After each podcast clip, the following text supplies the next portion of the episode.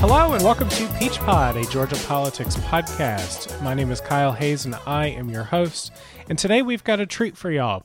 Megan sat down with Ted Terry, a candidate for the U.S. Senate and the current mayor of Clarkston, Georgia.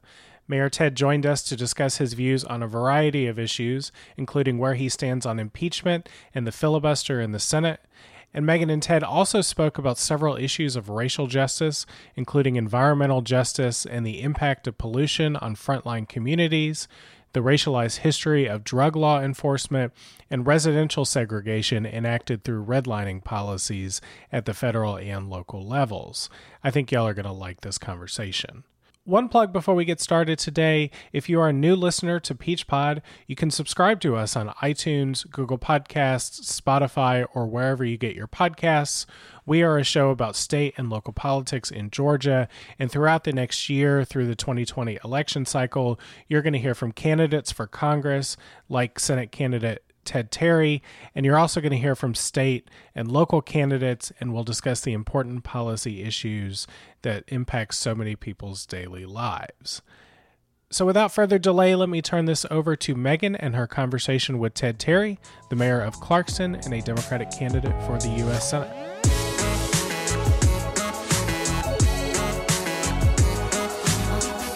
So I've got Mayor Ted Terry on the phone for an interview. He is a U.S. Senate candidate. And um, first, Mayor Ted, welcome to the show.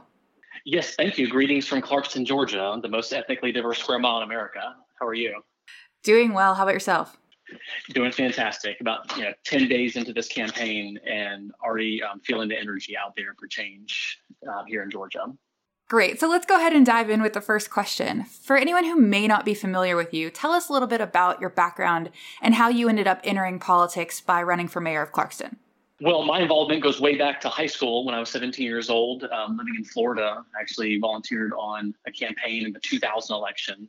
And uh, so I've spent the last uh, two decades of my life uh, being an activist, uh, an advocate, a volunteer, a campaigner, um, a, uh, a, a, a, lobbyist for the labor unions and for the environmental causes. Um, and then, you know, when I moved to Clarkston uh, over eight years ago, I, I got involved and ran for mayor um, and became the youngest mayor in Clarkston's history. And uh, Clarkston, you know, uniquely before I even got there, was known as Ellis Island of the South. Um, it's been a town that's been welcoming and receiving refugees from over 40 nationalities and 60 different languages um, over the last 35 uh, plus years, almost 40 years now. And that's why it's known as the most ethnically diverse square mile in America. Uh, Clarkston is uh, about 1.4 square miles, and so it's, it's a small town here in Metro Atlanta in central DeKalb County. Um, and uh, we're, uh, we're, we're proud to be a welcoming and compassionate community, uh, not just to immigrants, um, but to all um, newcomers, whether they're born here or come as um, asylum seekers or refugees and um, and so I'm, I'm in my second term now, and now yep, now running for the United States Senate in 2020 against David Perdue. Excellent. On Political Rewind on your launch day, you said, "quote My name is Ted Terry, and I'm not a lawyer." Unquote. You have spent much of your time in politics as an advocate, while Teresa Tomlinson, the other Democrat currently in this race, is a career attorney before also becoming a mayor. Do you feel your activist background gives you experience that meaningfully differentiates you differentiates you from Tomlinson? Well, I think my experience is exactly what I'm running on. Um, I before uh, well before running for for Senate here, um, I've served as the chapter director for the Georgia Sierra Club. Uh, the Sierra Club is the largest environmental organization you know, in the country and been, been advocating um, for more clean energy and proud to, you know, successfully say that we were part of the movement that's helped um, you know secure more solar investments through the Public Service Commission Integrated Resource Plan uh, in 2016, and then just recently, just a week ago, here in the 2019 uh, IRP, as they call it. And before that, I worked for the Georgia AFL-CIO, so I've actually been a union member. A member of AFSCME um, what was Local 3 and now is merged with Local 1644 here in Atlanta, um, and advocated for workers' rights, um, advocated to um, change the um, uh, the uh, employee misclassification um, that exists right now in Georgia, where independent contractors are sort of the standard for empl- uh, employers and large corporations to skirt employment protections. And before that, helped train, uh, recruit uh, people to run for office, uh, to uh, work on campaigns.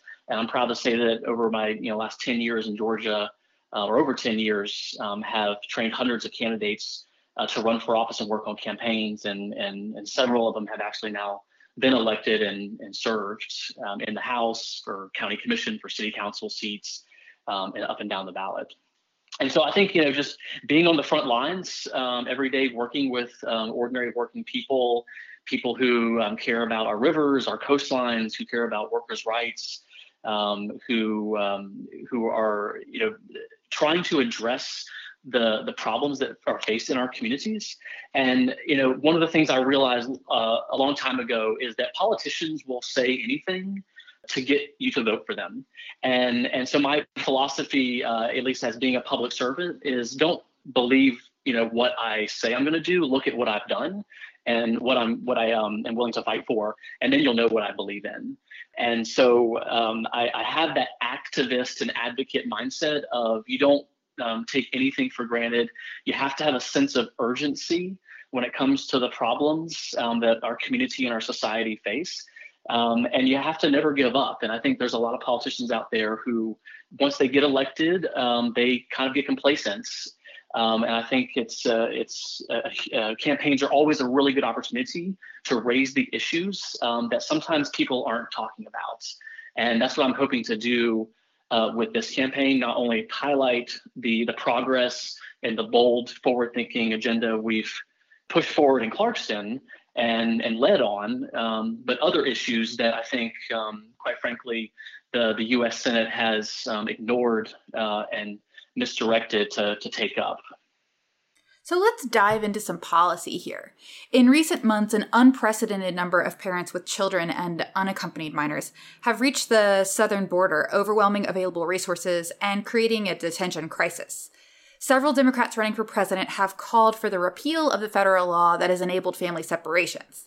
In your view, why should Congress do what should Congress do about conditions at the border and would you like the Senate to pursue legislation decriminalizing the unlawful border crossings?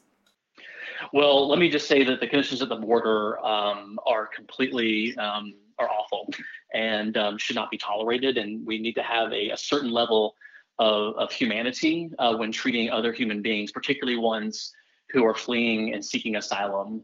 Um, and so the, the, the photos and the videos that are coming out, particularly with Vice President Pence, uh, sort of you know awkwardly looking at a group of men behind a, a chain link fence in a, in a, in a warehouse space. Um, those kind of conditions just should not be tolerated. And so you know clearly you know the funding of those facilities, the funding of the processing, the funding of you know the security apparatus to make sure that everyone is safe, but also taken care of you know, has to be paramount. Um, but let me let me back up a little bit and say that you know, as mayor of Clarkston, um, we're we're you know in essence on the front lines of the refugee and migration crisis. Um, we you know literally have been receiving refugees, you know, every year except for a couple years um, in 2013 and then during the travel ban. Uh, but every week, refugee families um, fly in through Hartsfield Jackson Airport and are resettled in Clarkston, Georgia. And so, um, you know, through the one, just the the element of welcoming uh, new families, people who come from, uh, but some in Central America, mostly from the refugee program, um, who have come from the Congo, from Syria, from Iraq, Afghanistan, uh, from Burma, from Bhutan, from Ethiopia, Somalia. Um, just name a place that's, uh, you know, in um, in political or um, civil, you know, turmoil or civil war and Clarkston has received families from those parts of the world and uh, through this resettlement process. And I've had the privilege um, and uh, the unique opportunity to travel uh, to um, uh, not only the United Nations, but to Europe to meet and coordinate and share best practices with mayors um, around uh, the world who uh, are in places like Gezet, Turkey, who are on the border of Syria, um, mayors from Ecuador that are dealing with the Venezuelan uh, migrant crisis, um, people who are uh, mayors in Italy and Spain um, who are dealing with migrants uh, from North Africa and Libya. And you know, the the it's clear that the migration crisis that's happening at our southern border is not a an isolated phenomenon. We are in a situation now, um, and this is the, the, the highest number of human beings in refugee and displaced status since going back to World War II. We're talking about nearly 100 million people have been displaced from their homes because of violence, because of persecution uh, based on religious, political, or ethnic identity, and then increasingly more because of climate disruption, which is exacerbating areas that previously didn't have um, these these turmoils.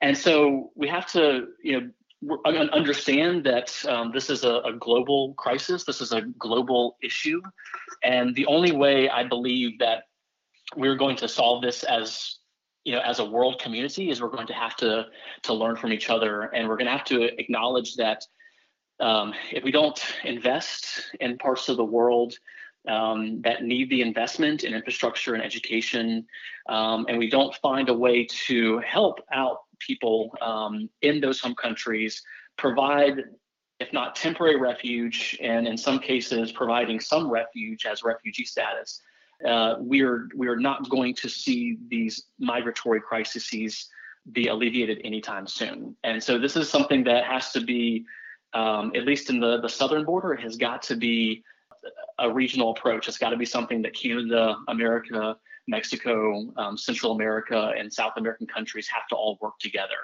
I would argue that the model that's been in place um, in Europe and in parts of the Middle East, where countries that are typically the, the number one receiving countries broker arrangements with other countries in the region to to try to resettle people who clearly will never be able to go home. And so, you know, my my first approach um, as a senator would be to um, uh, to to try to cr- create common ground and common cause with all of the other countries in Central, South America, and North America to make sure that everyone has um, a, a, share of responsibility in alleviating the refugee and migration crisis, if not for a temporary period, um, but clearly in some cases, people who just will never be able to go home. Um, we've got to find some way for them to um, uh, to, to, to to find sanctuary um, and to start their lives over. A moment ago, you mentioned climate change.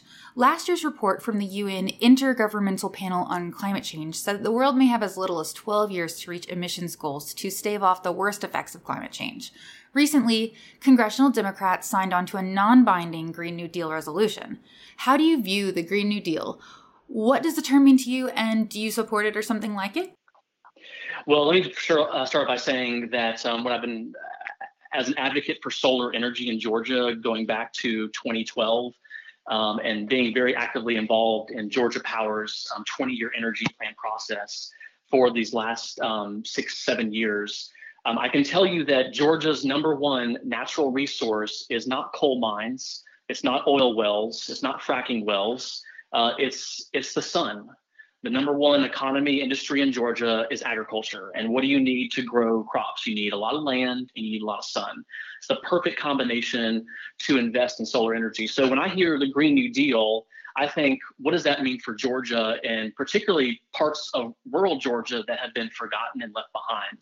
And these are exactly the kind of communities that to this day, thanks to investments from the Public Service Commission, which by the way is an all Republican commission, and Georgia Power, you've seen tens of millions of dollars invested in communities like Twiggs County, um, a county where after a solar farm was installed last year, their tax digest doubled, which means that now the school board has um, uh, been able to uh, have, receive additional revenues to support their schooling, to provide vital services for the residents in that county.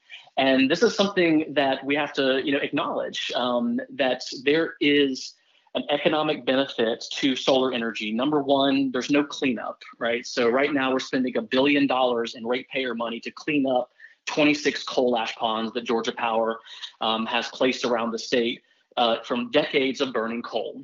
And uh, and the cost of those cleanups, the cost of pollution, the cost of groundwater contamination, air pollution, and the public health costs cost is arguably several more billions of dollars. Solar energy is clean energy. It's energy that once installed um, has a lifespan of 15 uh, to 30 years as a, an energy asset. Um, and it's delivering real value and media, short and medium term jobs for communities that have seen outsourcing. They've seen a lot of the young people moving to the city.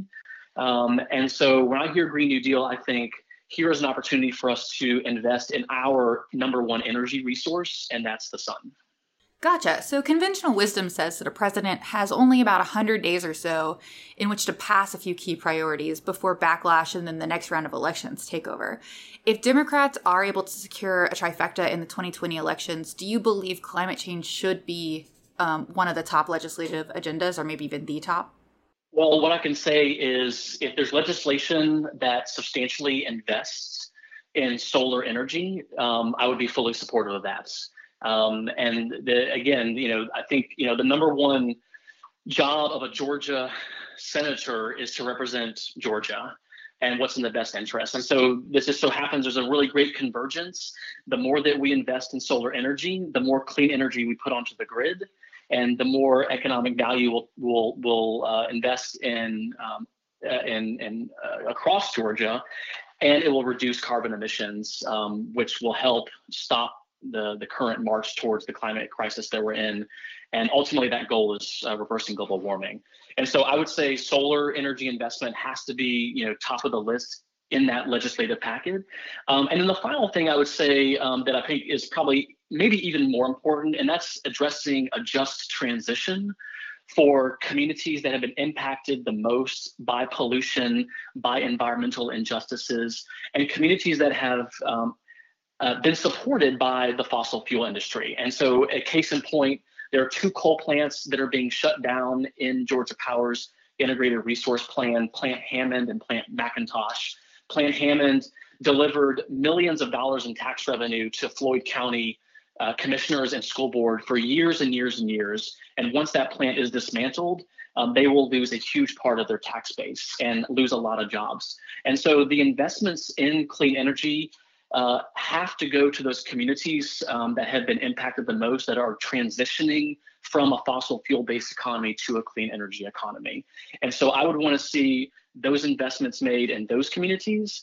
Um, and then finding ways to address uh, the the energy burden, and this is where I talk about environmental injustices. Because if you look at parts of our states, um, whether they're inner city, um, parts of South like Southwest Atlanta that have a really high energy burden, where people are paying a, a up to 10 to 15 percent of their monthly salary on their utility bill, or communities, um, mostly Black communities around Georgia that have been subject and and and and, been subjected to um, uh, uh, environmental pollution, air or water pollution over the years. And so the the investment in energy efficiency to help people uh, reduce their energy uh, burden would have the greatest impact and I think the most broad ranging uh, uh, equitable and just um, investments um, in, in fighting climate change. You told Atlanta Magazine that you supported a quote, Medicare for all who want it, in quote, public option. Do you oppose eliminating all but supplemental private health insurance? And what are the benefits of pursuing a plan that preserves a role for private insurance? Yeah, well, I think we need to join the rest of the industrialized world. Um, uh, if you look at systems like in Germany and France and Australia, uh, they have universal health care coverage. So, number one, the goal should be universal health care coverage. No one should have to worry about going bankrupt, losing their job. Um, be, uh, you know, missing you know, missing out on uh, paying key bills because they can't afford their prescription drugs or afford their insurance premiums or even pay for uh, medical treatment.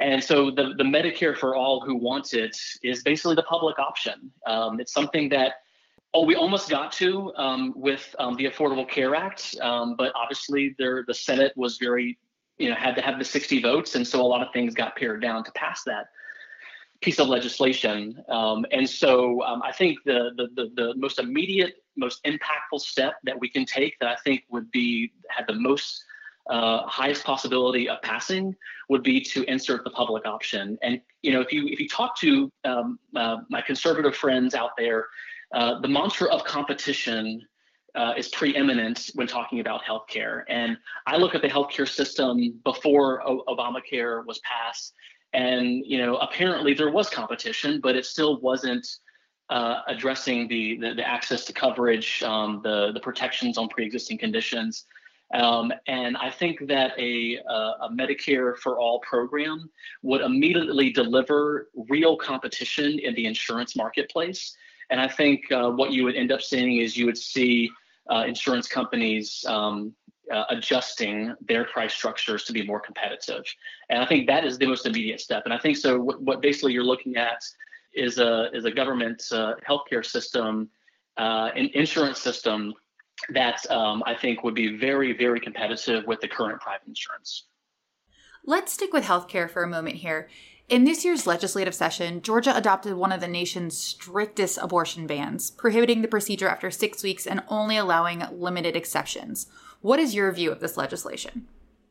Well, it's awful. It's unconstitutional. Um, Roe v. Wade is the is the precedent that must be, um, I think, uh, followed.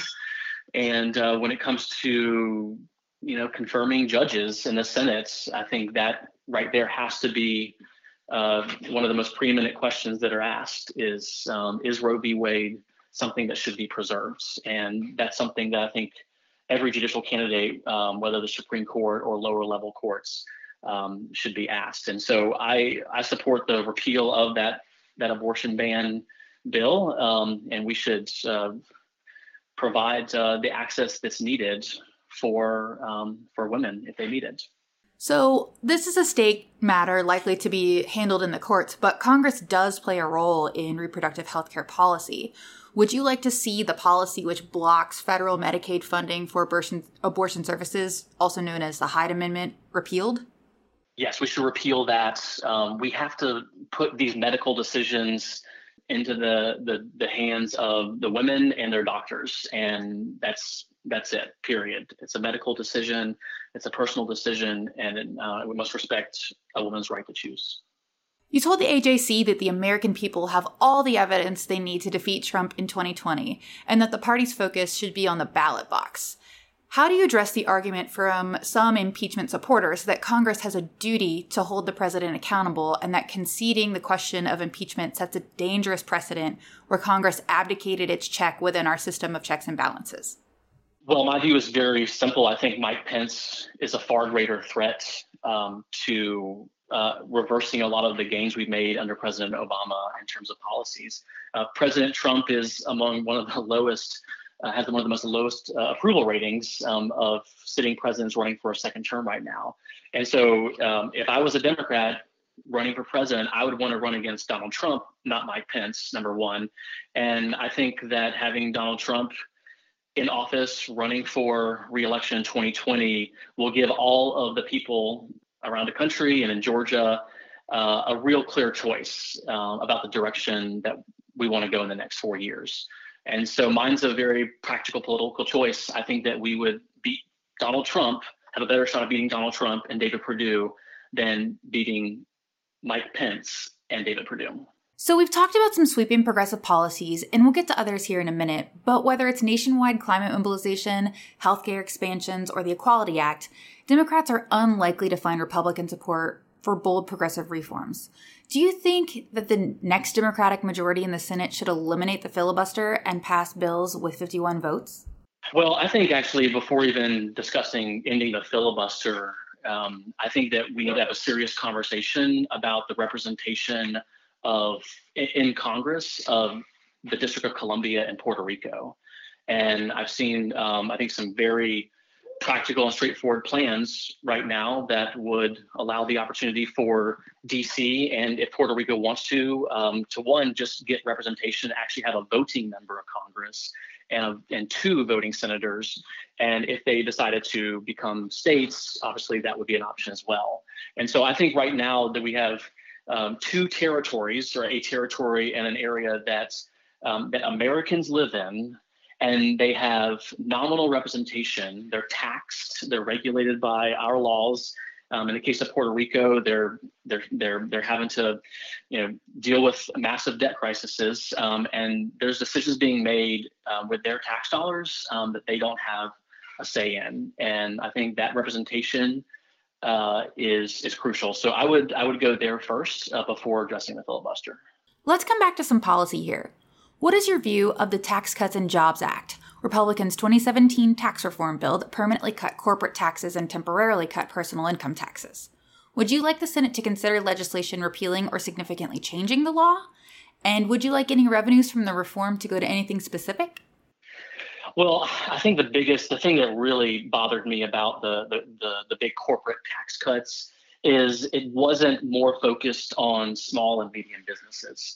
Um, I think that the corporations, the, the, the, some of the largest corporations in the world, who have a really good operation of screwing over the American people and nickel and diming their customers and the consumers, um, got a lot of money um, that was supposed to go back into creating more jobs and reinvesting. Instead, went to buy back their own shares and artificially inflate their stock prices.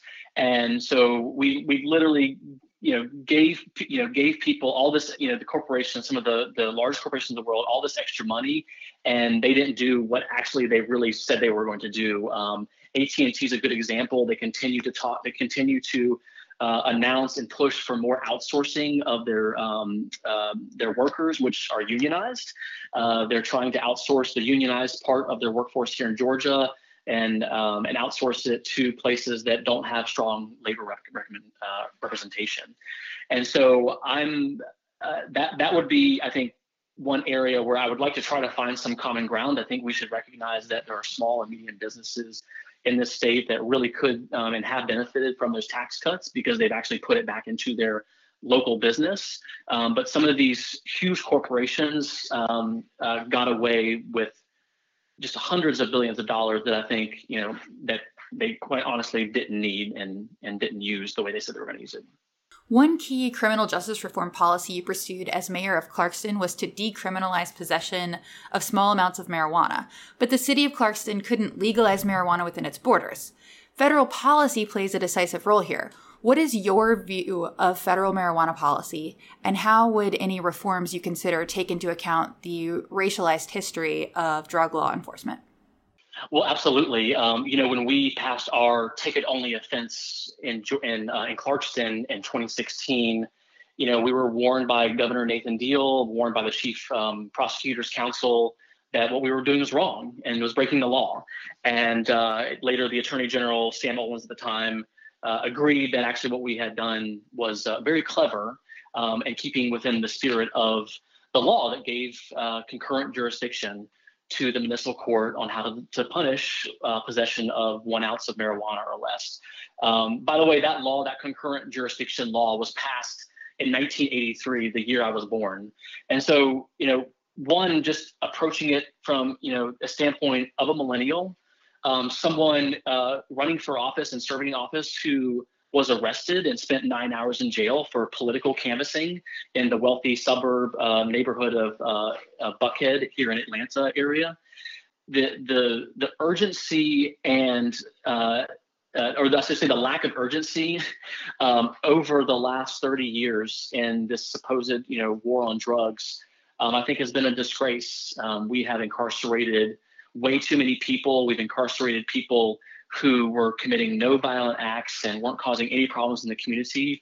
Um, but with that arrests, with that time in jail, with that record, um, have literally ruined the lives of thousands and thousands of people, and disproportionately, it's been young black men.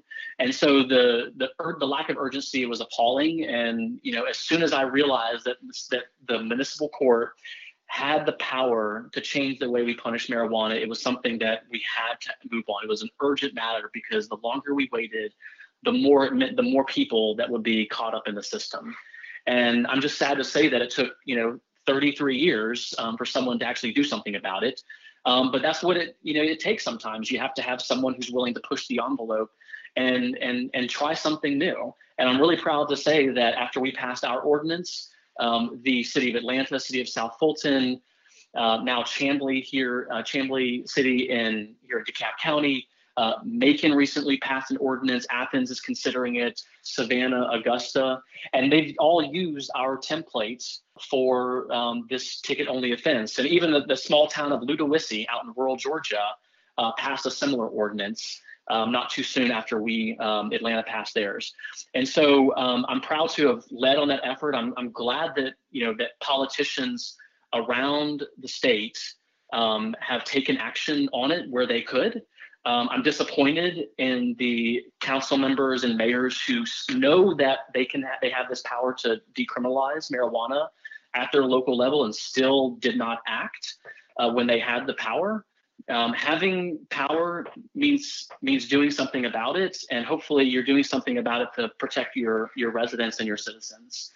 And so, uh, at the federal level, I'll be an advocate 100% for decriminalization. We have to remove from the Controlled Substance Act. We have to look at expungements, um, and quite frankly, I think we have to look at um, at a way to address the, the, the financial penalties that tens of thousands of Georgians have paid because of these low level marijuana possession charges. So that would be like number one, we have to decriminalize it. Now, if legislation came before the Senate and was for legalization, um, to tax it, regulate it, uh, to um, to uh, to to create that that system that so many other countries have uh, in, implemented and other states have implemented successfully, um, I would support that 100 percent. Both you and Teresa Tomlinson have a pretty good record when it comes to advocate, advocating for the LGBTQ community. And Clarkston recently passed an LGBTQ ordinance uh, while you've been mayor. What are you going to do to support LGBTQ Americans in the workplace and in achieving true personal equality as compared to their straight peers if elected? Well, I definitely would support the the, the House bill that and, and the same that was just passed recently that mirrors the employment discrimination and protections uh, pr- uh, protections that um, that Clarkston, Doraville, um, Atlanta, and more recently Chamblee and other cities are are are considering have passed and are considering.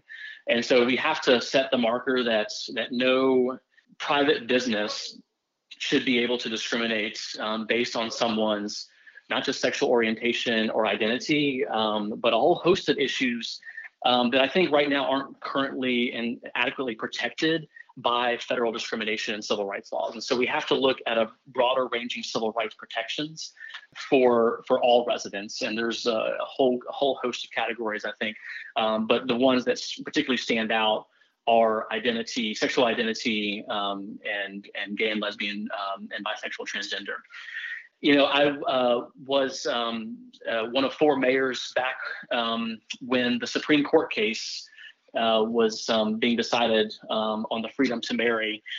And uh, it was uh, uh, the city of Clarkston, city of Decatur, city of East Point, and the city of Atlanta that all signed on to the amicus brief in support of the um, of overturning and giving the you know, giving the right for for um, for gays and lesbians to to marry, and so I was proud to you know lead uh, on that uh, when it when the opportunity came, and uh, and with this um, upcoming amicus brief um, on an employment discrimination case that actually we, we saw that came out of Clayton County here in South Metro Atlanta. Um, I've also signed on, um, and our city has signed on uh, with that amicus brief. And so we've tried to do what we could in the the legal and and, and symbolic realm uh, for LGBT protections. Um, and then, of course, where we actually have the power to legislate.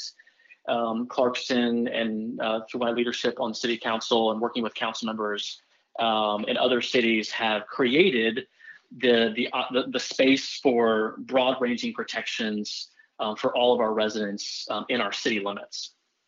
In the last week or two, um, high profile incidents have illustrated the tense political climate we live in. The AJC reported one incident where a man put pro Trump bumper stickers on a Gwinnett Democratic Party official's car, yelled at her, and chased her in his vehicle. And in another, State Representative Erica Thomas alleged a shopper told her to, quote, go back to where she came from over having too many items in the grocery store express lane, echoing the president's message to four members of Congress. We should note that the facts of Thomas's interaction are in dispute. But they raise this important question about tone and language from political leaders. As someone who would be a visible political leader, should you be elected to the Senate, how do you view your role, the, the, the role your own words play as an example to the public? Oh, absolutely. The, the words that we use, particularly as elected officials, with that power behind it um, carries so much weight.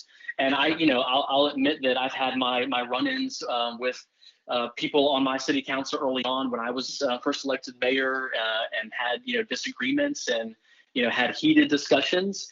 And you know that's part of politics. Um, you know there's um, there's obviously a, a, certain line where the freedom of speech you know uh, should be protected but when it goes into harassing uh, to assaulting you know fellow you know Americans and residents who live here you know we just should not tolerate that. Um, there has to be a line of of of, of, of, of political uh, professionalism where we're going to obviously some people just are never going to agree with you and you're you're never more right by the, the louder you get or the more insulting you get. And you know the approach that i that i've tried to take in these last um, few years as mayor is to do less talking less tweeting and more listening. I think that is the number one role of a public servant and someone particularly in elected office is to represent all of their constituents. And that means you have to spend time and you have to listen to people who not not just agree with you but disagree with you. And I can, you know, highlight the another reason I really am, you know, you know, not happy with our current Senator David Perdue is he's never had a town hall meeting. He's never he only meets with people in small settings that are regulated and that he's vetted. And when you go into the public sphere um, and you're a public servant, you have to be you have to be willing to face your critics. And I can I can tell you, like guarantee you, if I'm elected to the U.S. Senate, I will have regular town hall meetings in person, not telephone town hall meetings with real people. And I hope that there's more people there who disagree with me than agree with me, because I found over the years, not just as mayor, but just working in politics, is if you listen to people long enough, you realize there's actually a lot of things that we that we share in common. And once we can figure out where we actually want to go, we agree on the endpoint. Getting there is just policymaking, and it's coming up and being innovative and being creative. There is no right answer to uh, to policymaking. There is no right answer that will be the right answer for the next 20, 40, 50 years. And so we have to look at creating policies that take into account the viewpoints of people, not just that we agree with, but also disagree with, and try to find that common ground. Of course, understanding that we're not always going to agree. And at some point, you just have to say, well, I'm voting on this piece of legislation because I think it's the right course. I'm sorry that we disagree, um, but I hope that we can continue the discussion and keep working out something that will be the best um, for everyone and just move on you know and again you know do more listening and less talking so you mentioned senator perdue a moment ago what do you make of Perdue's reaction to Trump's tweets telling four congresswomen of color to go back where they came from? He said that the notion of the president's tweet, that the notion that the tweets were racist is outrageous. What do you think about that? Well, I think he's just being political, quite frankly. And any Republican that criticizes Donald Trump ends up getting primaried, and several have, you know, lost their, you know, ended their careers um, because they weren't, uh, you know, chummy with President Trump. And you know, look, I mean, he was, uh, you know, on the back nine probably when um, the president was, you know, typing out furiously typing out those tweets over that weekend. And so, you know, who knows if he knew what was being typed, if he was egging the president on, I don't know. But I guarantee you, Senator Perdue is not going to criticize anything that Donald Trump says. He's going to do exactly what Donald Trump wants him to do um, because he cares more about his career um, and being an elected official than actually getting things done, particularly getting things done that he said he was going to go into Washington to change. Um, I mean, this guy campaigned as the debt warrior. He was going to do everything he could to, to, to tackle the national deficits and, and reduce our national debt. And then the first chance he gets to, you know, draw a contrast on, you know, these tax cuts, offered no opportunity to offset those tax cuts, just you know, added another, you know, over a trillion dollars uh, to the, the, the budget deficits, um, and seems to have forgotten that pledge. And so, but that's what that's what Donald Trump wanted, and so Donald Trump's going to get what he wants from David Perdue. You entered this race by telling the press that you had looked at the progressive bona fides of the candidates running up, uh, running and rumored to run, and you wanted to see someone with a bolder progressive vision. Why is the candidate with the boldest progressive vision the candidate best positioned to flip the seat from Senator Perdue in 2020? Well, I may have said positions, um, but it's more about the record. And again, this goes back to what I was saying earlier being an advocate is politicians will tell you everything that you want to hear to get, you know, so, so they can get your votes. What I'm saying is look at what I've done in Clarkston. You know where I stand on these issues. The things I fought for in Clarkston, I will fight for in the Senate. And so I would just ask that voters just compare the records, look at what the candidates have done. Don't look at only at what they say they're going to do. Um, and it's as simple as that. Um, it's you know when you're running for office, a lot of promises get made, uh, but then when you're elected, it comes to that's the time to actually do the real work. And so you know I you know during uh, my these these last two terms as mayor, I have used that opportunity, that power that was given to me to try to address the problems that existed in Clarkston um, that I think needed to be changed. And you know, we're still working on it here in Clarkston, um, and the work will continue long after I'm gone. Um, but I think uh, the important thing is to look at the record. Um, that's how you know where we stand. We've covered a lot of politics and policy today, but are there any other subjects you want to touch on before we go? Yeah, well, number one, the rent's too damn high. Um, uh, I, I, you know, here in Metro Atlanta, um, Clarkston is, is is no different than a lot of other communities um, around the around the country. Um, a minimum wage worker right now, there's only 22 counties in America where someone working a full time job on minimum wage can afford a one bedroom apartment. Uh, there are zero counties in America where someone working a minimum wage job can afford a two bedroom apartment. In other words, a family. You cannot support a family on that. And and the the the, the way the housing market is situated right now, um, the, the, the long history of de jure segregation and um, housing policy from the federal down to state and local levels with exclusionary zoning.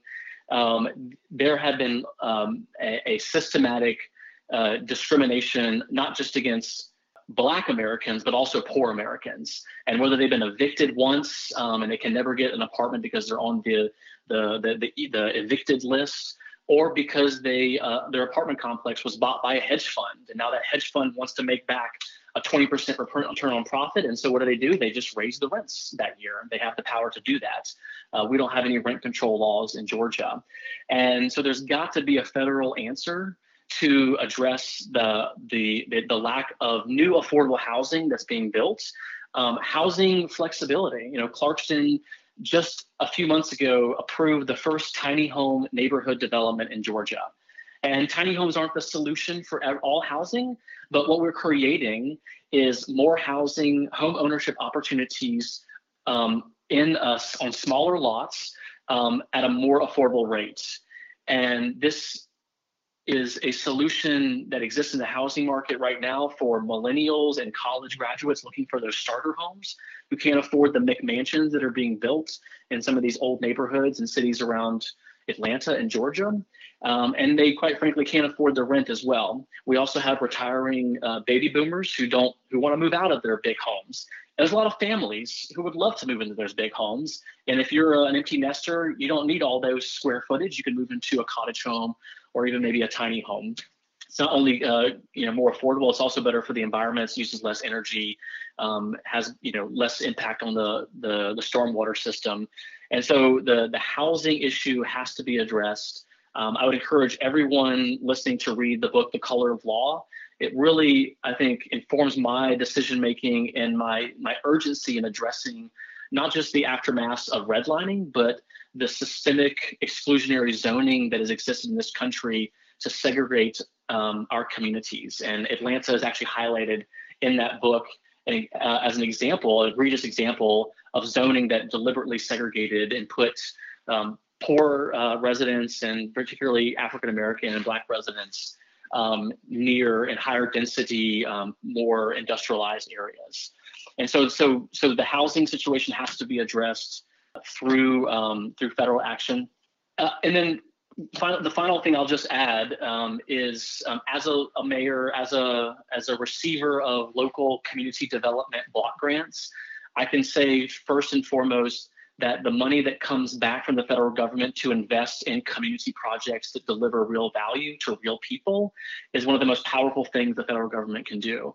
And so I am very supportive of finding more ways to decentralize power out of DC and to give it back to the people um, in their local communities. Um, we have to find more ways uh, to give uh, power and resources back to communities who know how to spend them um, in the best way that's going to benefit them. Um, and uh, that's something that I think gets kind of lost in the, you know, the Republican Democratic argue, is it bigger government? Is it smaller government? Is it more efficient government?